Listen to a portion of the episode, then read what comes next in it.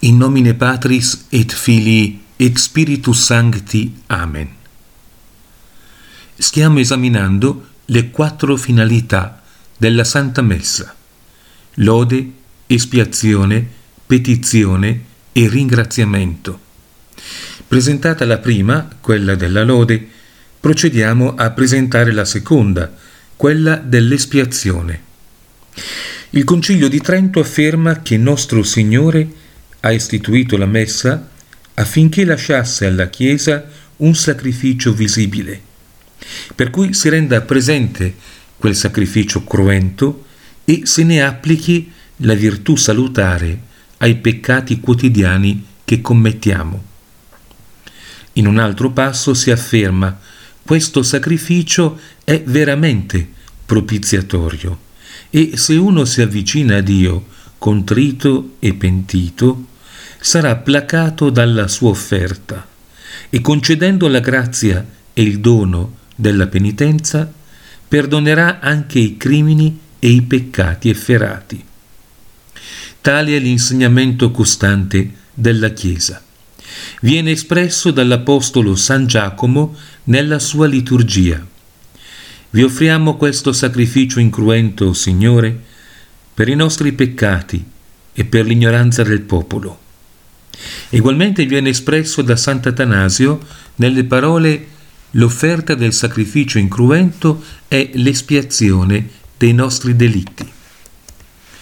Papa Alessandro I dichiara con l'offerta di questa vittima il Signore si placa e perdona tutti, anche i peccati più gravi, e Papa San Giulio tutti i peccati e le iniquità sono cancellati dall'offerta di questa oblazione. Le parole di San Giacomo ci ricordano che i nostri peccati possono essere di due tipi diversi. I peccati di cui possiamo essere consapevoli e i peccati che ignoriamo di aver commesso. Re Davide esprime questa verità nel Salmo 24 con la preghiera I peccati della mia giovinezza e della mia ignoranza non ricordate. E ancora nel Salmo 18 Chi può comprendere i peccati? Dai miei segreti purificatemi, o Signore, e da quelli degli altri risparmiate il vostro servo.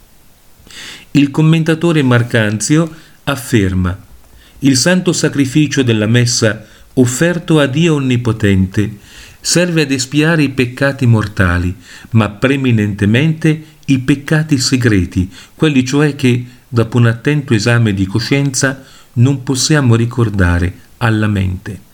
Dice San Gregorio, la principale causa di timore per il giusto sta nei peccati di cui non è cosciente, come dice San Paolo, perché anche se non sono consapevole di colpa alcuna, non per questo sono giustificato.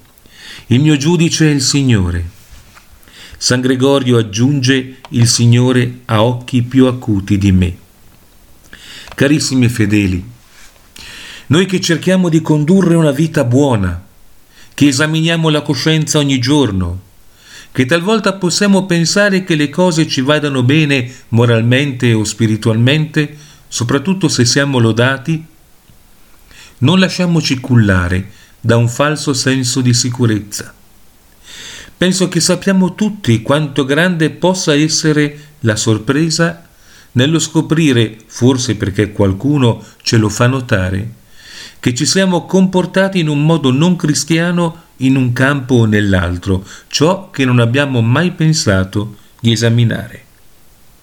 In vista dei peccati sconosciuti o dimenticati, è salutare includerli tutti, almeno implicitamente, nella confessione, ma anche assistere alla Santa Messa con l'intenzione di espiarli, non solo i peccati di cui siamo consapevoli, principalmente mortali, ma anche questi in nomine Patris et Filii et Spiritus Sancti. Amen.